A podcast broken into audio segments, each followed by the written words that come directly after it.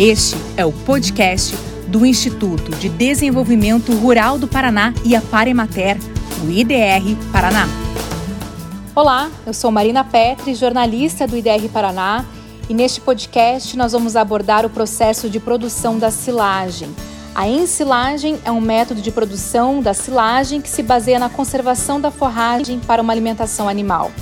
Esta é uma alternativa de armazenamento de alimentos nas propriedades rurais e ajuda principalmente nos períodos de escassez.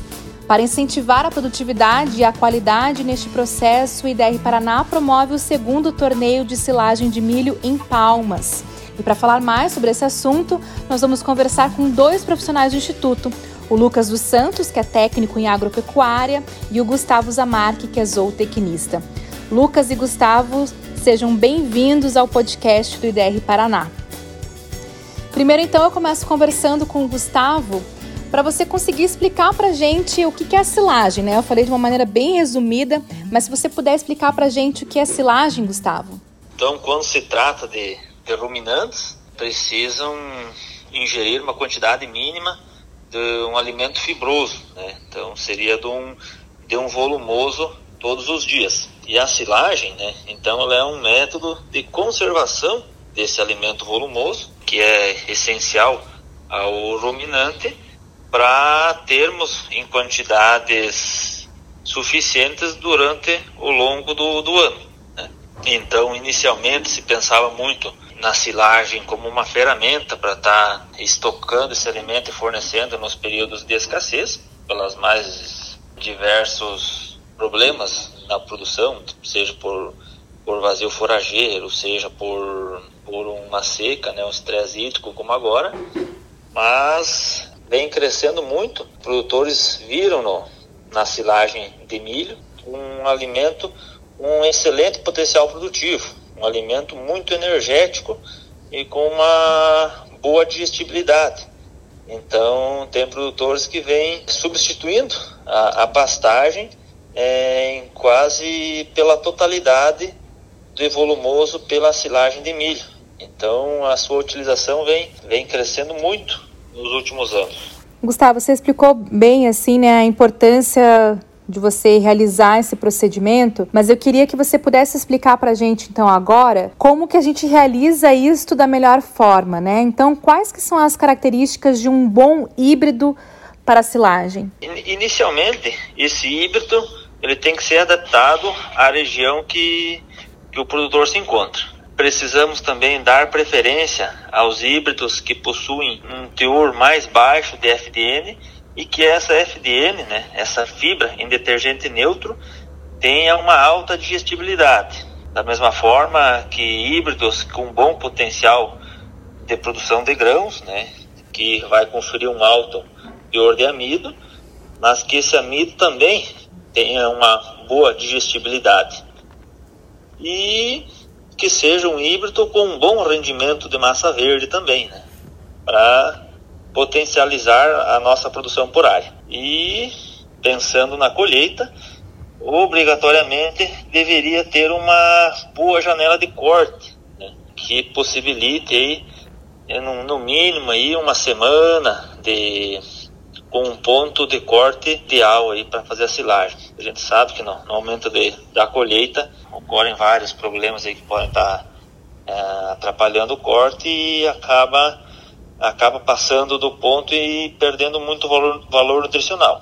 Mas eu queria frisar que às vezes é, os produtores estão sempre procurando um, um híbrido mais adequado, né, mais produtivo. O produtor também tem que olhar da, da porteira para dentro e fazer o seu papel, né? Porque o que mais vai fazer o híbrido responder é o ambiente em que ele se encontra. Né? Então não adianta ter o melhor híbrido se nós estamos pecando ah, lá na fertilidade, não estamos fazendo uma análise de solo, uma correção de, desse solo, às vezes não estamos fazendo uma dessecação adequada, antecipada, controlando pragas e invasoras que isso vai comprometer o desempenho do, do híbrido. E quais são os principais cuidados para garantir uma boa silagem? Né? A gente tem É, você pode citar aí também as características de um silo eficiente, a eficiência de compactação, né? Quais são esses principais cuidados, então? Acredito que, primeiramente, seria definir o ponto de corte. E ele, esse ponto de corte ele não é o mesmo para todo mundo, né? para todo híbrido. Né? Ele vai depender também do maquinário que se utiliza. Né? Por exemplo, as ensiladeiras convencionais, aquelas que não têm um sistema específico para estar tá quebrando o grão, né?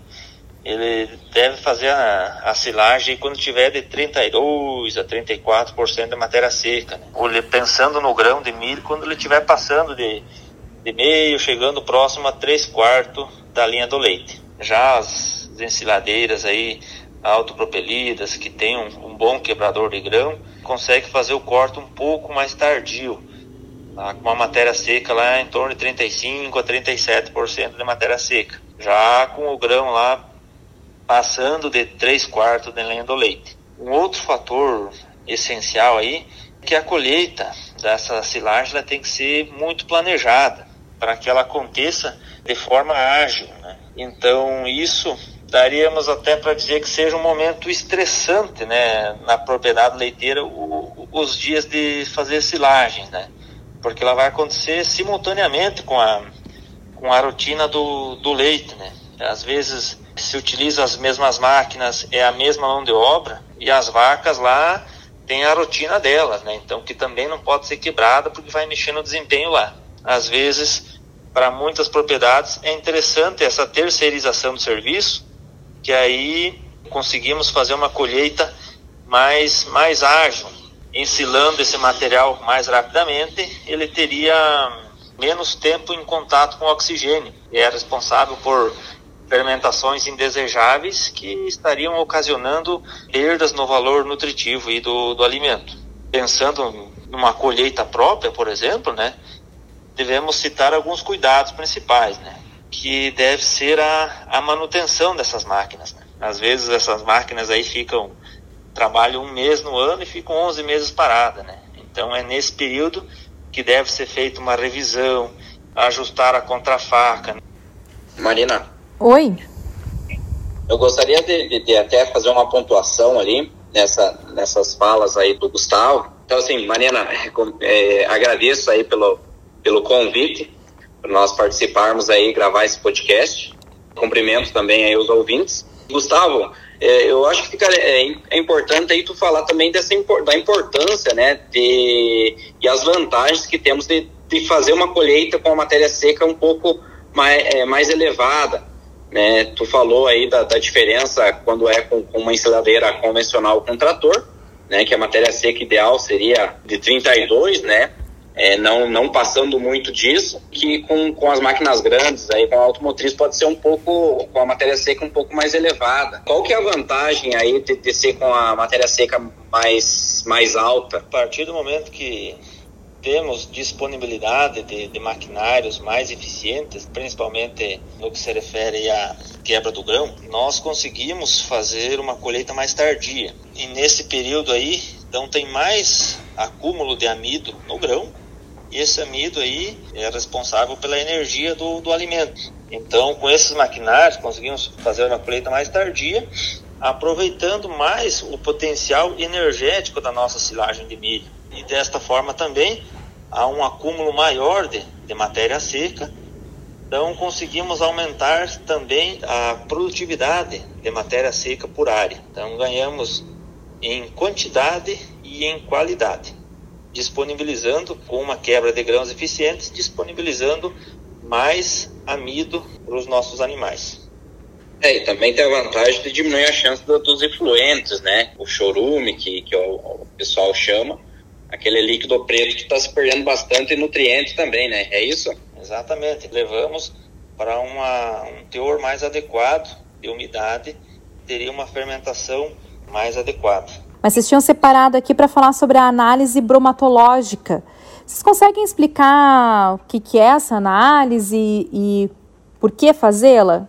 A silagem de milho ela possui vários fatores que tem, interferem na, no valor nutricional né, da massa ensilada. Alguns dos fatores que a gente poderia estar citando é, é época de plantio, clima, por exemplo, estamos vivendo um momento aí de, de, estresse hídrico na nossa, na nossa região, isso vai ter é, uma interferência na qualidade final, fertilidade do solo, é, os híbridos, também aqui chamar atenção para a população que estamos utilizando, né? Cada híbrido tem uma, uma população recomendada. O ponto de corte também, todo o processo de ensilagem tem efeito na qualidade bromatológica e bem como o processo fermentativo também. Nessa, nessa questão da análise bromatológica, eu costumo falar aí até para os produtores, hoje a gente sempre tem falado num, num termo aí de ser eficiente. O produtor tem que se tornar mais eficiente, né? Todo momento e aproveitar de, da melhor forma possível a área que ele tem, né? Cada metro quadrado e também o alimento que ele dispõe. Ele fazendo análise bromatológica, consegue atender tudo isso que, que o Gustavo citou ali, né? Questão de, de matéria seca e de amido e ele consegue trabalhar e fazer a nutrição do animal dele com o alimento que ele tem disponível, não desperdiçando, né, o amido que, que ele tem na silagem dele, é, ou até não faltando. Às vezes produz pouco porque está sendo ofertado uma baixa quantidade aí de, de energia para o animal, ou também ocasionando problema, né, porque soma uma grande quantidade de amido que tem na silagem, mais a ração comercial aí pode ocasionar problemas metabólicos. Então, o produtor tem que ser eficiente, tem que conhecer né, o que, que ele dispõe na propriedade dele. E esse aí é, é, é um dos motivos que, que nós temos aí dado grande importância, disseminado a ideia de se fazer análise bromatológica. E também consegue identificar alguns erros que o produtor tenha feito em todo o processo de, de ensilagem ou até de produção, para que se corrija para o próximo ano, né? Que a silagem é uma, uma forma aí de armazenar o alimento, mas não consegue é, melhorá-lo. Se conseguir manter aí todas as qualidades que o milho já tem enquanto planta é, inteira, é, já é o, o, ideal. E aí, Lucas, eu queria que você pudesse falar, né? A gente vai para o segundo torneio nesse ano, então vocês perceberam essa importância, os produtores perceberam essa importância, e aí vocês estão preparando o segundo torneio. Primeiro, assim, ele foi criado com alguns objetivos, né? Quais são esses objetivos aí do torneio? É, Marina, foi exatamente esse o, o, processo aí que nós resolvemos trabalhar com fazer o torneio da silagem. Então nós tínhamos aí é, por objetivo que foi verificado já com ah, alguns produtores tinha muitas perdas, tantas visíveis que seria a questão dos efluentes que eles estavam perdendo muito, também perdendo matéria que seria matéria verde, estava tava estragando nas paredes do silo. Pensamos em fazer o, o torneio para que houvesse também uma competição no produtor, despertasse essa vontade. Então, assim, como objetivo, da, da, podemos citar a questão de reduzir as perdas, tanto as visíveis quanto as invisíveis, também é melhorar a qualidade da silagem, aumentando a produtividade da matéria natural, né? Quanto milho, é, vimos aí bastante problema de população de plantas, às vezes colocando muito pouco, problema na plantadeira uma das, das, das, grandes focos aí, né, que resume tudo isso, é ter uma alta recuperação de nutrientes e aumentar a performance do, do, dos animais, né. E com isso, o, o, produtor aumenta aí o lucro dele na propriedade, porque é, às vezes eu já, já presenciei aí produtor é, aumentando área e arrendando área para produzir o milho, só que ele gastava uma quantidade de dinheiro e de espaço gigante mas não era eficiente no processo aí de ensilagem. Então, é, perdia muito, estragava, ou às vezes não adubava bem a, a área que ele tinha, né? Não, não, fazia uma correção de solo, não tinha uma boa adubação de base, e que ele acabava perdendo do material que ele estava produzindo, sendo que aí com dizer, algumas orientações ele conseguiu diminuir a área que ele arrendava e está tendo uma produtividade até maior né, do, que ele, do que ele já tinha antes porque ele se tornou mais eficiente. O trabalho aí que nós estamos fazendo em cima da análise é, a partir do torneio da silagem é também fazer, dar, dar uma orientação específica para o produtor.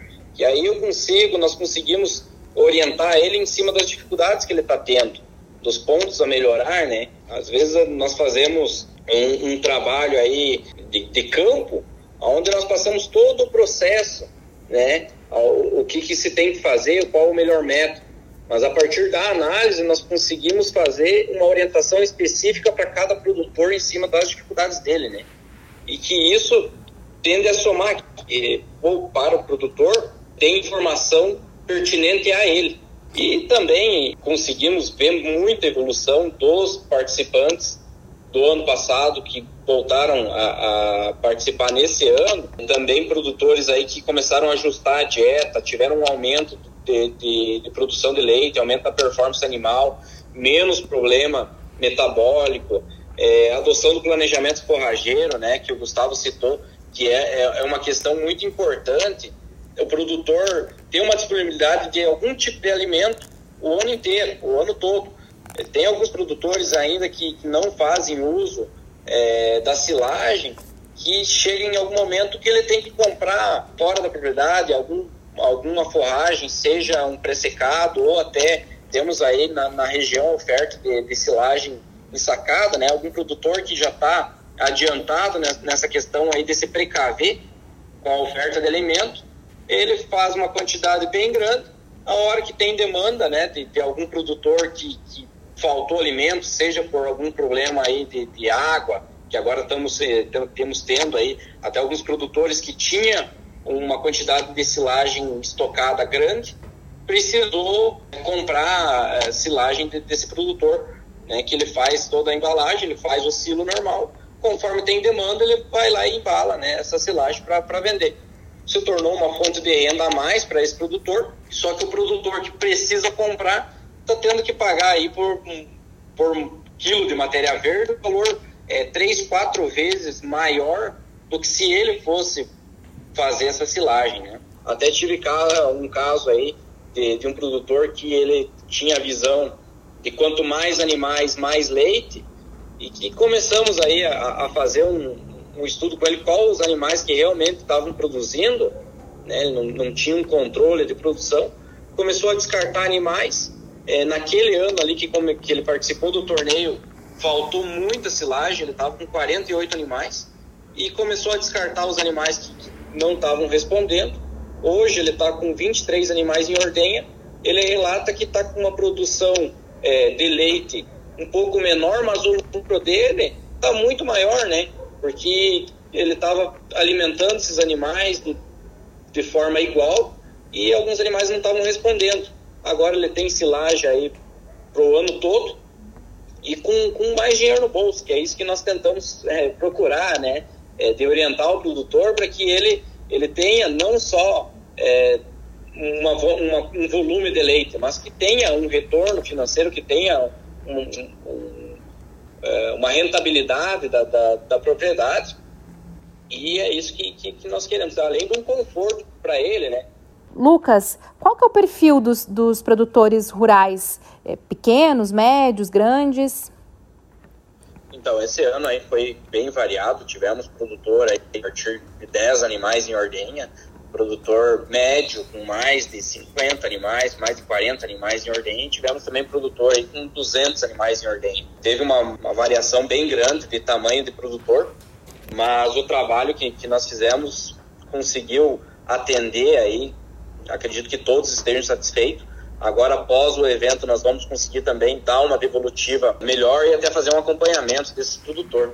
Após a premiação, vai ser muito interessante, assim como teve ano passado, certamente vai ter esse ano a, a, o estímulo da troca de informação entre os produtores, né?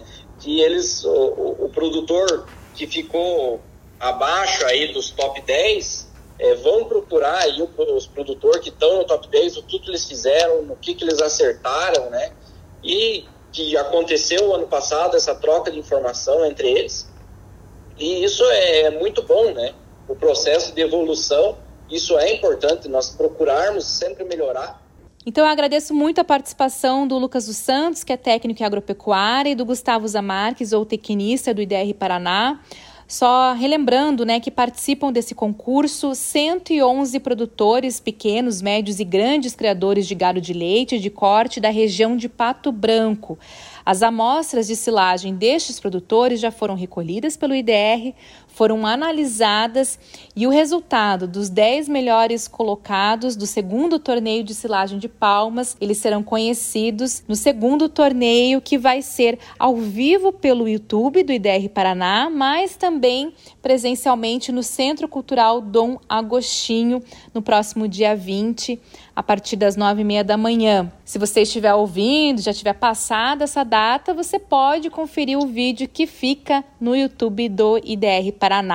Então, Lucas e Gustavo, muito obrigada pela participação de vocês.